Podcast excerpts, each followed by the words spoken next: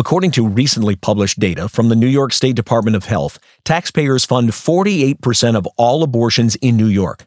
Assuming an average abortion costs $700, New Yorkers spent $26 million on abortion in 2017. Taxpayer funding for abortion doubled in Rochester in just one year and jumped 22.3% in Buffalo, despite a statewide drop of 8% overall over the same time frame. Erie and Monroe counties are a statistical red flag. Abortion numbers change along typical patterns, including type of procedure and type of payment. What stands out here is that the increase in Medicaid funded abortion directly parallels the increase in chemical abortions almost one for one. This increase in Medicaid funded abortion translates into almost a half million dollars in increased revenue for local abortion businesses. Are abortion businesses gaming the Medicaid system?